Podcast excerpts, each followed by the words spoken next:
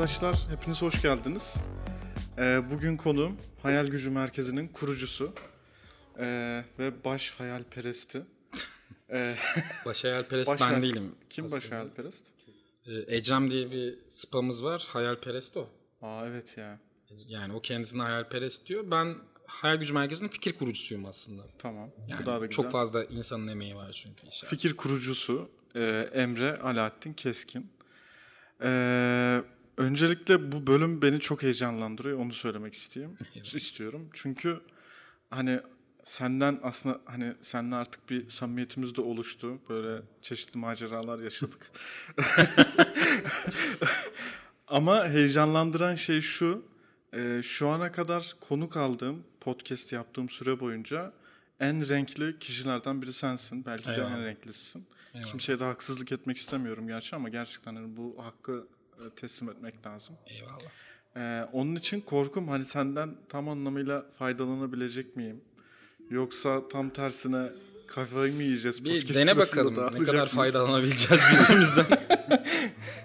Ee, şimdi o zaman dümdüz ben giriyorum o zaman konulara. Dümdüz gir abi evet hiç Ee, çekinme. şimdi Hayal Gücü Merkezi'nin e, bir kuruluş hikayesi var.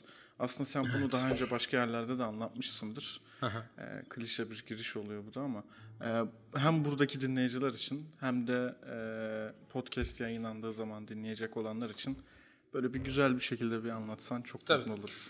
Ya şöyle, e, Hayal Gücü Merkezi'nin aslında bir kuruluş hikayesi dendiğinde benim aklıma hep şu geliyor. Ne zaman, ne zaman, ne zaman kurduk ya biz Hayal Gücü Merkezi'ni falan diye düşünüyorum. Burada önemli olan iki şey var aslında bu soruda. Bir, kim kurdu bu Hayal Gücü Merkezi'ni gerçekten? İki, ne zaman kuruldu? Bunların cevabı bende yok. Çünkü bunların hepsi bir doğal bir süreç.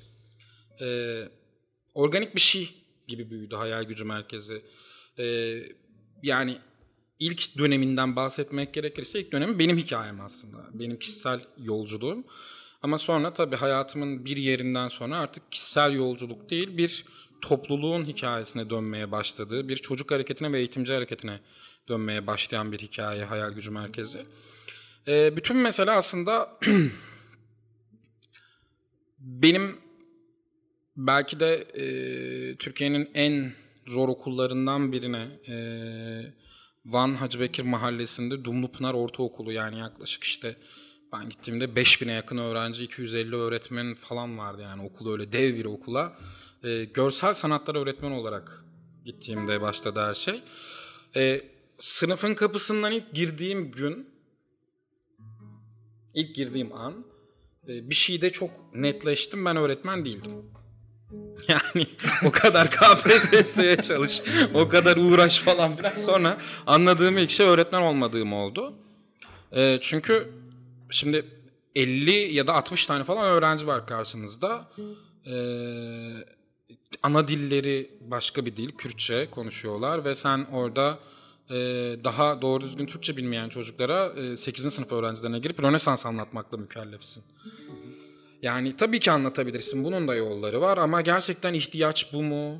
Ee, çocukların merak alanları bu mu? Çocukların becerilerine bütün bunlar ortada kocaman bir problemken e, hayır benim dediğimi öğreneceksiniz demek aslında bana insan haklarına ve çocuk haklarına e, aykırı geldi. E, tabii zor bir yerden bahsediyorum. Yani yıl da zor bir yıl. 2010-2011. 2011 tabii yıl. Ve e, o zaman Türkiye şimdiki şartlarda da değil. Başka durumlardaydık. E, ve böyle bir okulda, tabii kalabalık, kocaman bir okulda e, ben çocukların ilgisizliği, okula duydukları o e, büyük bir olumsuz düşünce, öğretmenlerin e, boş vermişliği ki bir haksızlık etmek istemem. Yani çok iyi öğretmenler, çok iyi eğitimciler vardı tabii ama genel olarak insanların e, bir boş vermişliği vardı ve ben bayağı üstüme vazife edindim meseleyi. E, ve aklıma şey geldi yani şimdi biz bu çocukların derslerine giriyoruz okey ama bu çocuklar neyi merak ediyor? Yani bu, bu merak etmediği şeyleri gidip anlatıyorsun. Kendimi düşündüm. Yani ben ders dinlemeyen, işte dersle ilgisi olmayan bir çocuktum çoğu zaman. Çünkü merak ettiğim hiçbir şeyden bahsetmiyordu. Ben uzayı merak ediyordum. Ya da işte matematiğin felsefesini merak ediyordum. Rakamın ne olduğunu, nereden geldiğini. E bambaşka hikayeler e, çıkıyor karşına. Ee, ve bunu fark etmemle beraber aslında kendi meraklarımdan yola çıkarak çocuk meraklarını nasıl ortaya çıkartırım diye düşünmeye başladım. Ve o zaman e, evimde işte e, depremden hemen önce tabii bu evimde sorular hazırlamaya başladım. Soru setleri işte çocuklara götürüp ilgilerini çekeceklerini düşündüm. Benim de merak ettiğim şeyleri sordukça Nasıl sorular da- bunlar? yani aslında çok örnek verdim bununla ilgili ama en çok hatırladığım soru mesela tavşanların derisi esnek midir? Çünkü ben bunu merak ediyordum kendim gerçekten. ne kadar esnektir acaba falan diye. Ee, ya da gerçekten işte Samanyolu galaksisinde güneşin benzeri kaç tane yaşam olma olasılığı taşıyan yıldız vardır da bir soru. Ya da işte e, sallıyorum su kaynaklarının bitişiyle dünyada ne olacak, gezegende ne olacak bunları merak ettiğim şeyler benim. Ve okullarda hiçbir alakası olmayan bir sürü şey görüyoruz. E tabi ben bu soruları çocuklara sordukça aslında çocuk saçmalayabilirim de demeye başladı. Yani saçma saçma sapan sorular da sorabileceğini fark etti. E bu da bir milat oldu bizde ve e, çocuklar daha sonra sorular sormaya başladılar ve sorular bir süre sonra e, artık benim aklıma, zihnime sığmayacak derecede çok olduğunda da ilk soru merak kütüphanesini kurduk. Soru merak kütüphanesi de aslında binlerce çocuk sorusundan oluşan e, hangi alanlarda hangi sorular var diye çocuklarla yine birlikte kategorize ettiğimiz bir kütüphaneydi. E, tabii bir süre sonra soru merak kütüphanesini haritalandırmaya başladık. Yani merak alanları ne? En çok hangi konularda meraklar var? Bu meraklardaki çocukların birbiriyle olan ilişkisi ne? Ortak meraklardaki çocuklar kimler? Ee, bir sınıfın merak istatistiği. Mesela bir sınıfa giriyorsunuz. Sınıfta %78 spor alanında merak var. Diğer bir sınıfta %16 spor merakı. Allah Demek ki ikisi aynı e, şeyle gidebileceğiniz sınıflar değil. Aynı programla gidebileceğiniz sınıflar değil. Ya da çocukta da bu değişiyor tabii. Bir çocuğun da aynı zamanda meraklarının ne kadar değişebileceğini, aslında beslendikçe farklı merakların farklı alanlara nasıl yol açabileceğini falan görüyorsunuz. Yani benim mesele o ilk soru merak kütüphanesinin kurulmasıyla başladı diyebilirim. Peki bu merakları hiç yönlendiriyor muydunuz? Yani çok saçma bir şeye merak duyuyor atıyorum. İşte plastik sandalye yapımında ben merak duyuyorum ve hayatımı buna adayacağım diyen bir çocuğa ne diyorsun? Vallahi hiç yönlendirmiyorum. Çünkü şöyle yani çocuğu tabii o zamanlar yönlendirmiş olabilir miyim onu düşünüyorum. Şimdi yapmıyorum bunu ama o zamanlar belki biraz daha e, düşün düşünmeyi düşünmek üzerine biraz daha yönlendirmiş olabilirim tabii çocukları ama e, genel olarak zaten insan çok e, zihni su gibi yani akışkan bir nehir gibi akışkan bir şey. E, ve e, o sebeple de aslında uğradığı her yerden bir şeyler yanında taşıyarak o meraklar başka şeylerle birlikte bambaşka bir şeye dönüşüyor günün sonunda. E, o noktada ihtiyaç bile duymuyorsun. Yani çocuğa güven, o merak ettikleriyle e, yeni meraklara, seni şaşırtacak şeylere, onu şaşırtacak şeylere bir e, yol getiriyor, yol açıyor. Şu oldu mu peki? Öyle meraklar gördün ki işte ya bu harbiden çok merak edilesi bir şeymiş. Bence de çok ilginç deyip senin hayatında da artık böyle önemli bir başlık olan merak var mı? Vardır Var tabii. de. Var yani bir iki değil ki. Yani çocuk mesela okul dışında bir yerde e, okul olur mu diye soruyor. Bugün işte okullar işte e, çocuk topluluğu. Buradan çıkıyor aslında. Bir çocuğun sorusuydu belki de bu. Yani okul dışında okul olur mu? E, Bugün Gazi Osman Paşa'nın birkaç sokağına gezdiğinizde okul değil hayal gücü merkezi yazıyor. Yani aslında benim merak ettiğim şeymiş o da. Ben de bir çocuk sorduğunda bunu kavramaya başlıyorum. Ama merak e, kendi doğası gereği zaten insanın çok güçlü bir şey. Zaten mutlaka birilerini etkiliyor. Yani beni etkiliyor, başka birini etkiliyor, ortaklıklar kurmanı sağlıyor. Yani şimdi şunları bile çok yaptım örneğin. İki çocuk birbirlerinden haberdar değiller ama ortak meraktalar mesela. Buluşturup konuşturduğumda iki hafta sonra yakın arkadaş olarak geliyorlar. Ya da mesela iki yakın arkadaşı oturup birbirlerinin meraklarını bilip bilmediklerini anlamaya çalıştığımda benzer mera- e, birbirlerinin meraklarından haberdar olduklarını hatta bazılarının benzer meraklarının olduğunu keşfediyorsunuz. Yani insanlar farkında bile değil çoğu zaman merak, beceri bu tür kavramlar bizi gerçekten yan yana getiriyor. Ee, o kadar güçlü bir şeyden bahsediyoruz aslında. Evet. Ya peki e, biraz şimdi çocuklarda bu merak duygusunun ne kadar kuvvetli olduğu aslında genel olarak bilinen bir şey. Evet. Fakat bu işte yaş ilerledikçe özellikle ülkemizde öyle tahmin ediyorum. Tabii dünyanın her yerinde 3 aşağı 5 yukarı Dünyanın aynıdır her ama yerinde böyle ama ülkemizde biraz daha sert Evet. bir geçiş oluyor. merak duygusu köreliyor. Ve bu merak duygusu köreldiği için belki de Hani e, bizi bir araya getirecek şeyleri fark edemiyoruz veya Evet, kaynaşabileceğimiz evet, çok- çok şeyleri doğru, fark çok doğru, edemiyoruz. çok doğru. Ee, Ortak e, ortaklaşacağımız şeylerin sayısı düşüyor. Evet. Yani merakımız düştükçe ortaklaşacağımız şeylerin sayısı da düşüyor. Meraklarını kapadıkça kimse bilmediği zaman ortaklaşacağın insanların sayısı da düşüyor. Çevrendeki sosyal izolasyonu da arttırmaya başlıyorsun aslında. Şimdi şöyle bir şey de gözüme çarpıyor. Yani bu gerçi böyle bir araştırmaya falan da dayalı değil. Ee, benim lise okuduğum yıllarda ve üniversite ilk başladığım yıllarda sanki etrafımda çeşitli meraklara sahip daha çok insan vardı. Ama şu anki öğrenci kitlesi biraz daha böyle tek tipmiş gibi geliyor. Ee, Bunun sebebi de acaba böyle hani çok yoğun böyle bir içerik bombardımanına tutuluyorlar işte. Ee, Netflix olsun. Yani herkes aynı şeyi tüketiyor. Çünkü tüketmesi çok kolay olan artık araçlar var. Ee, bundan dolayı böyle tek tipleşme ihtimali var. Ben öyle düşünmüyorum. Tek tipleşmenin olduğunu hiç düşünmüyorum hatta. Ya hani inanılmaz bir renklilik var. Ee, özellikle bu karşımızdaki Z kuşağı ee, inanılmaz renklilikte çocuklar. Yani sen mesela işte Can'la beraber gelip tanıştığınız çocuklarla hepsi birbirinden farklı ilgi alanlarına, merak alanlarına ve becerilere sahipler. Evet evet. Ee, bu arada benzer şeyleri tüketmek elbette yani e, üretici şeylerin, firmaların ya da işte üretici platformların dayattığı belirli şeyler var. Ee, evet, onlar başka bir e, alanın gerçekliği ama çocuklarda mesela böyle işlemiyor. Yani tek tipleşmek falan bence yok. Onun Çocuklarda yerine- yok katılıyorum. Evet, Evet, Yani bence- Sizin çocuklarda yok. Özellikle sizin çocuklarda yok ama hani ben kendimi mesela e, gözlemliyorum. E, daha önceden mesela sinemaya çok yoğun ilgi duyuyordum ve işte araştırıyordum. Kendime bir film listesi çıkartıyordum. Onu izliyordum falan. Şimdi ama hani yani Netflix açıyorum işte bir şey öneriyor, izliyorum yani. Benim de işime geliyor. E, keyif de alıyorum. E, niye yani başka bir e, uğraşa gireyim? Neden işte atıyorum İrlanda sinemasını izleyeyim ki yani böyle kolay bir alternatif varken. Ya, Ondan dolayı hani biz, Şimdi bize de şöyle o sektörde ediyor. öyle olabilir. Ki o sektör zaten Z kuşağına değil Y kuşağına yönelik bir sektör aslında daha çok bir taraftan da. Ama Z kuşağı gelen kuşak yani bizim çalıştığımız kuşak aynı zamanda bu. Ee, birkaç tane şey var çok temel motivasyonu olan. Birincisi sahicilik. Yani artık e, Evrim Kur'an'ın işte bu Z kuşağı kitabında da şeyi vardır. E, bir çocukla yaptığı röportajda çocuk şey diyor.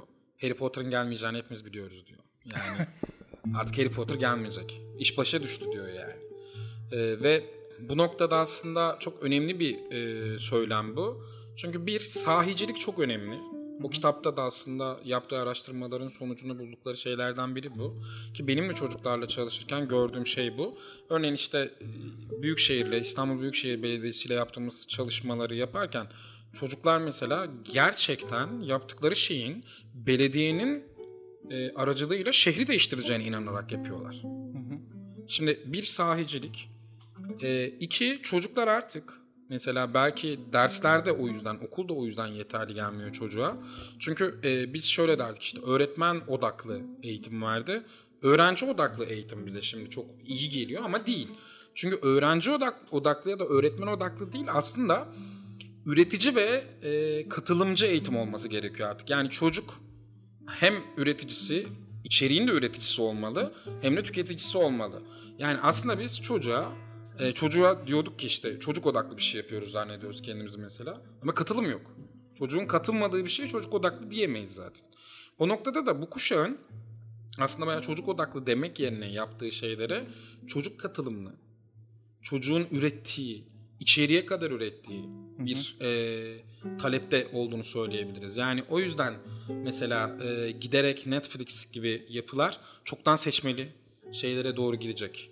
E, içeriklere doğru gidecek. Çünkü insanlar karar vermek ve kendi kararları doğrultusunda bir şeyler yapmak istiyor.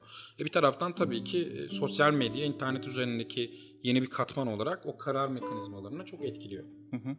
E, ya da okul çok etkiliyor. Ama e, bu kuşağın kendi doğası kesinlikle üretmek üzerine. içeriği de, tüketeceği şeyi de üretmek üzerine dayalı aslında. Sen şimdi çok güzel bir şey söylemiştin. Ee, bunu ne için söylediğini de gerçi çok iyi hatırlamıyorum ama bir çocuklar için var bir de çocuklarla beraber var. Çocukların yaptığı şey var. Bunun arasında ciddi bir ayrım var aslında. Evet tabii.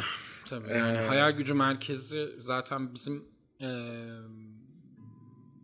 meselemiz bu. Yani çocuğun çocuk için çocukla birlikte bir şey yapması aynı zamanda ya da yetişkinin çocuk için değil çocukla birlikte bir şey yapması. Yani çocuk için yapılabilecek şey ayrı ama bir de bu çağın yani içinde bulunduğumuz, yaşadığımız çağın içindeki çocuklarla bir şey yapmak, onlarla birlikte bir şey yapmak çok daha kritik ve önemli.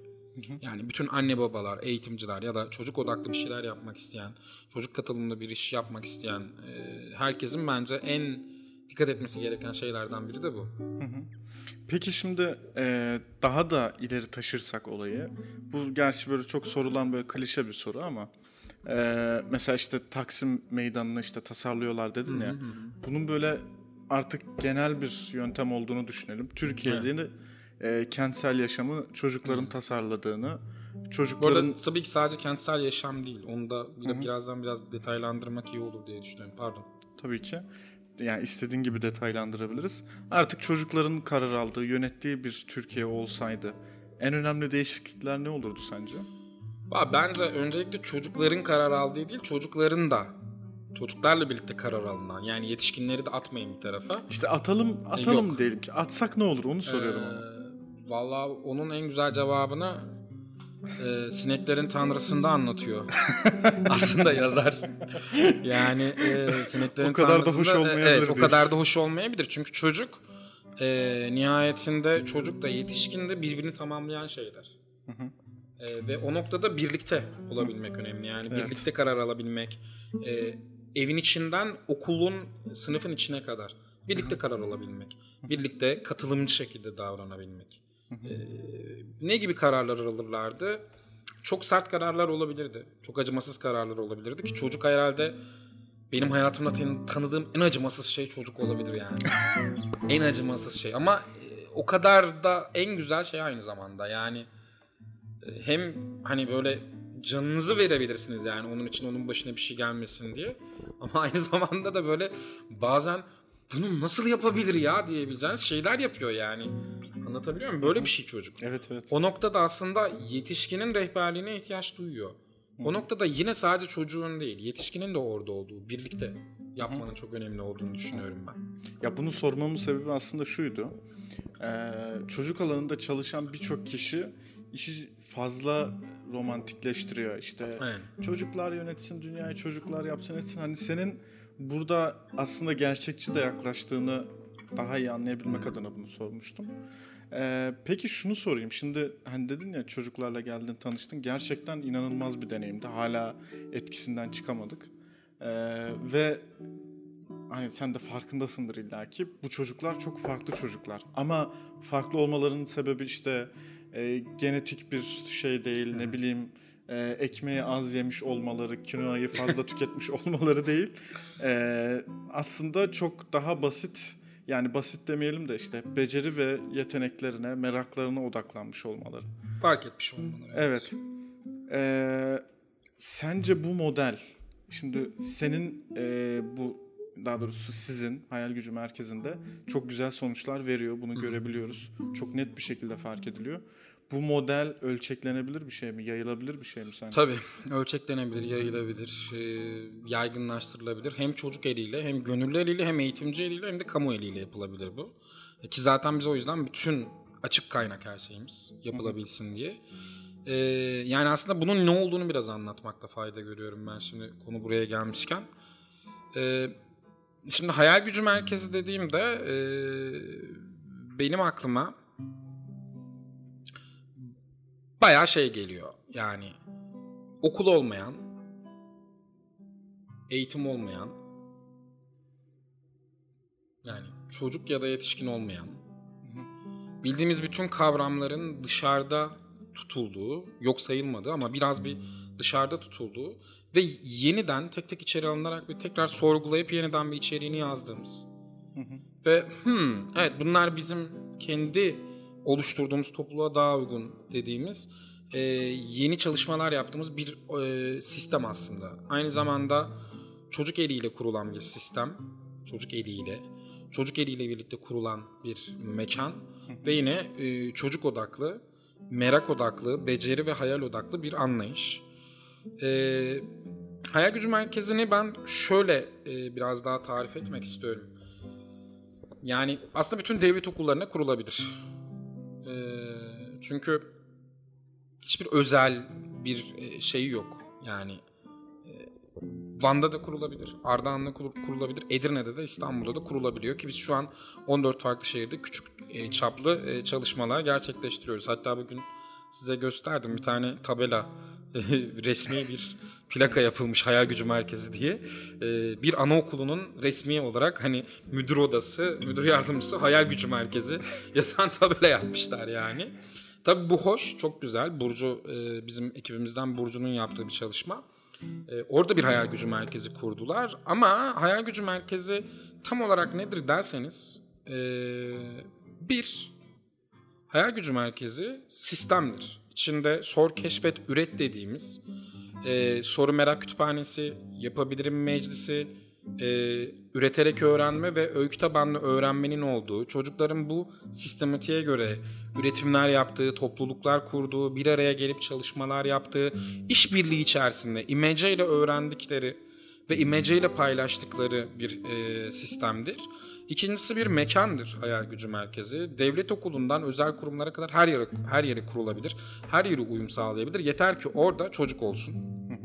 Çocuğun olduğu her yerde aslında e, hayal gücü merkezi çalışması yapılabilir. Bunun ilk deneyimini de ben aldığım için aslında bana e, kurucusu olduğumu söylüyorsunuz. E, bunun ilk deneyimini de biz şöyle aldık. Bu arada konuda çok ciddi anlatıyorum ben hiç. Hayatım boyunca ilk defa hayal gücü merkezini bu kadar ciddi anlatıyorum gerçekten. Abi çok özür dilerim. Benden mi kaynaklı acaba ya? Hiç gülmüyorsun oğlum. ya gülüyorum. Gülmedin mi ya? Allah Allah. Devam edelim abi. Evet. Ee, şimdi 2017 yılıydı yanlış hatırlamıyorsam. Ne kadar yanlış hatırlayabilirim ki koca yılı da. Ee, 2017 yılında e, çocuklar okula geri dönerken yani tatil dönüşü ben kocaman bir pankart hazırladım.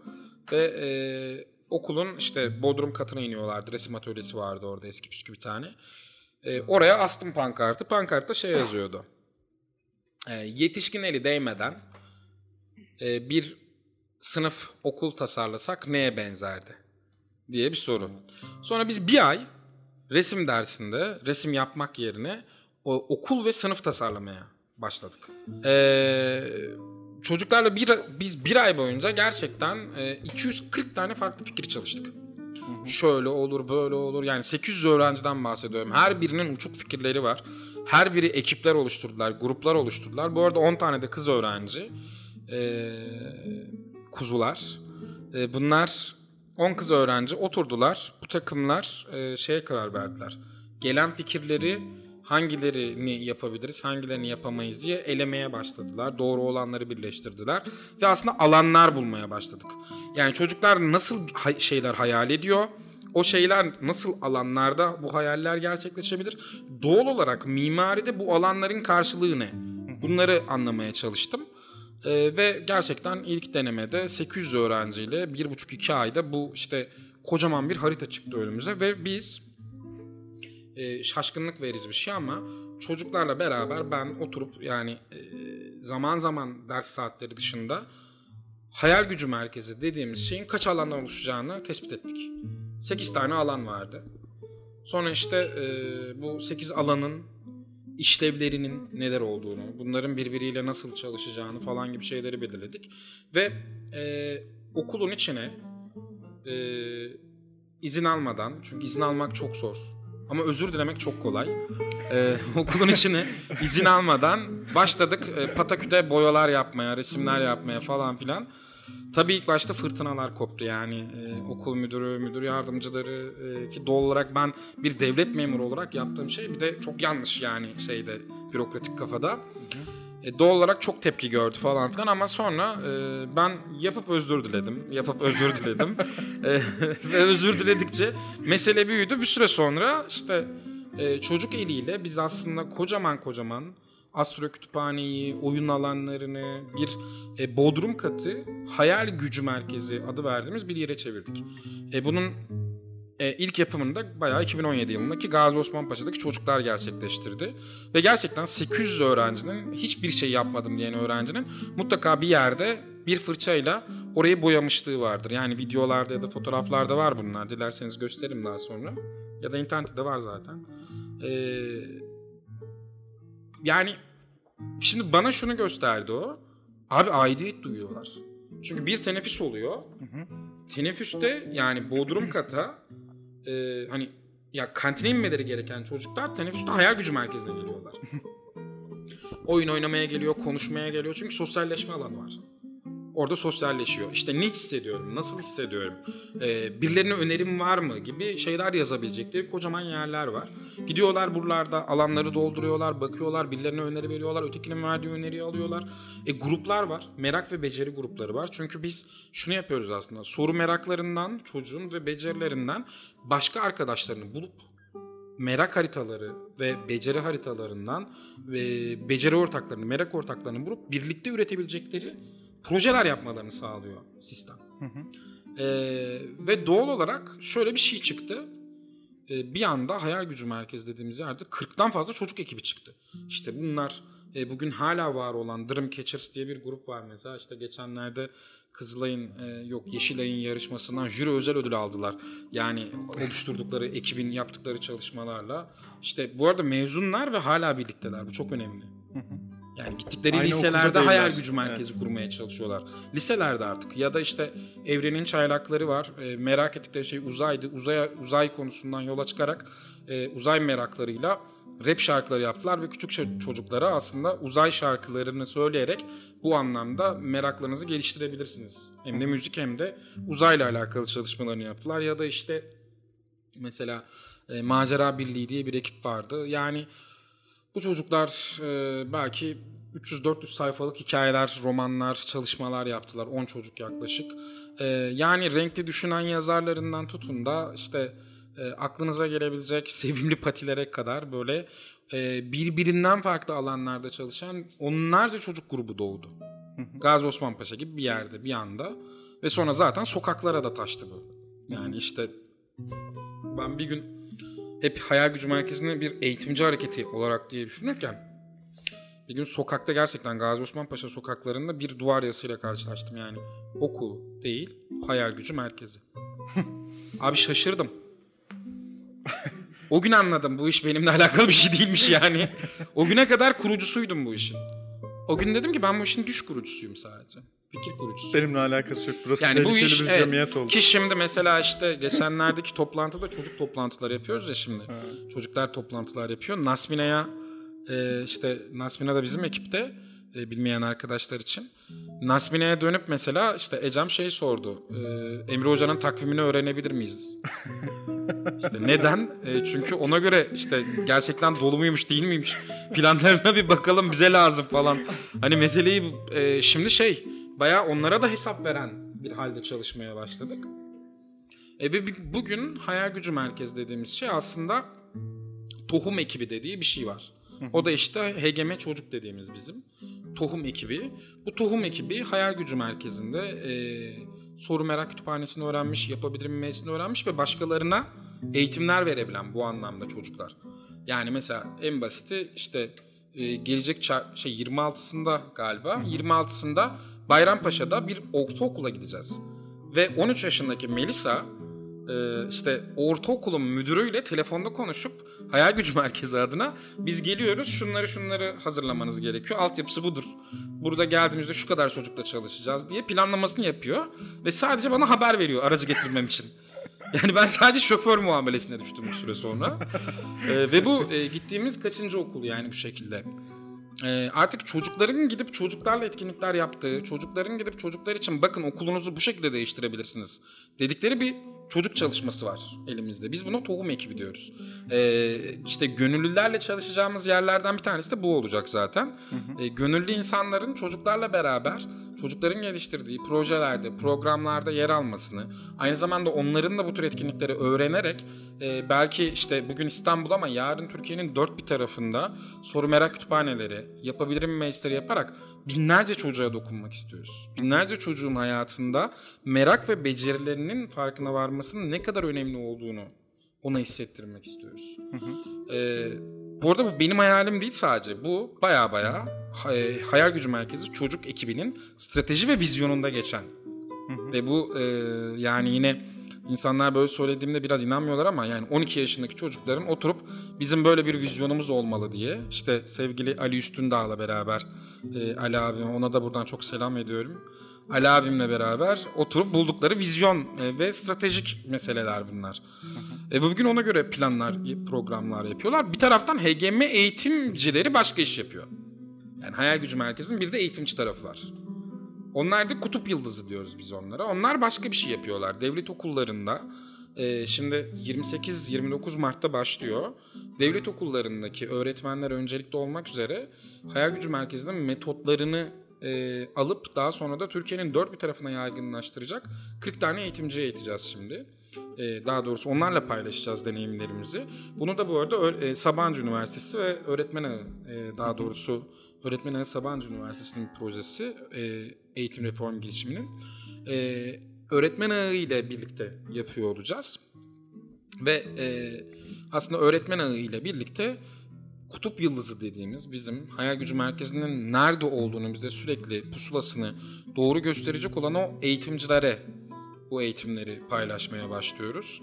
E, ve işte şu anda bir vakıfla da anlaş yani bir başvuru yapmış durumdayız. Orada da eğer anlaşma sağlanabilirse bu yıl 250'ye yakın kutup yıldızının eğitimini tamamlamak istiyoruz. Türkiye'nin dört bir tarafından ve merak, beceri ve hayal toplulukları kurabilen öğretmenler. Yani HGM çocuklarının tohum dediğimiz o e, çalışmanın e, üstüne çıkabilecek binlerce tohum ekmek istiyoruz. Türkiye'nin dört bir tarafına. Çünkü Türkiye'nin tam da soran, keşfeden ve üreten çocuklara ihtiyacı var. Öyle bir dönemdeyiz.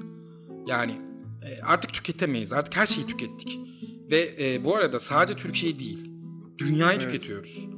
Mesele sadece Türkiye değil.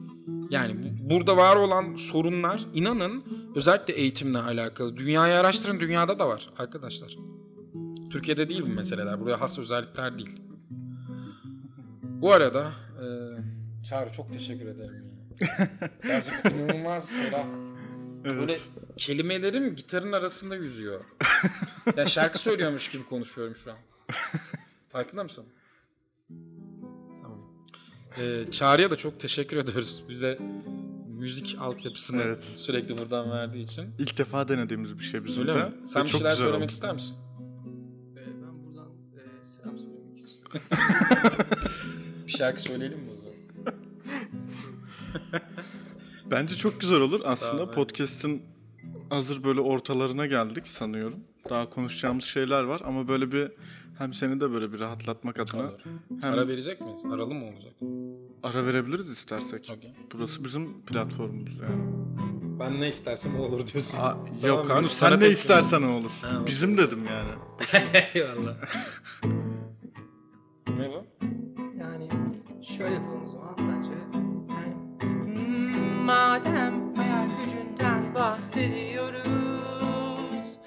Gelsin şimdisi bu hayatın. Saçmalamaktan korkmadan Birkaç cümle etmek bazen saçma bile olsa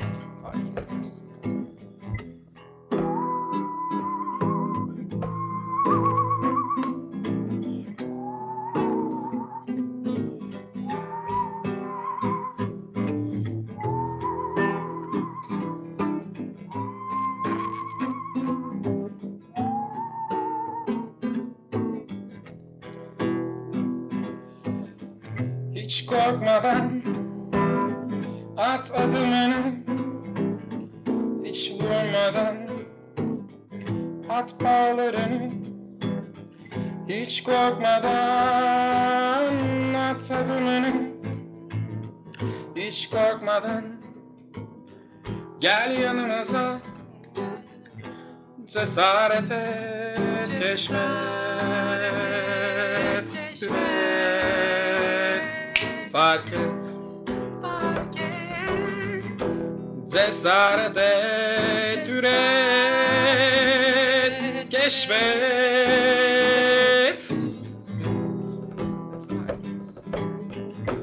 Hayal gücü merkezinde Hayal gücü merkezinde Hayal. Hayallerim hep seninle Hayal. Hayal gücü merkezinde Hayal gücü merkezinde Hayal. Cesaret et Merkezinde. Ruhum hep seninle Cesaret Oldu mu böyle Ne diyorsun buna çare Bence oldu. Devam mı edeceğiz Bence Öyle usul usul edeceğiz. Evet. Benze son sözlerimiz olmalı Bu şarkı burada tamamlanmalı.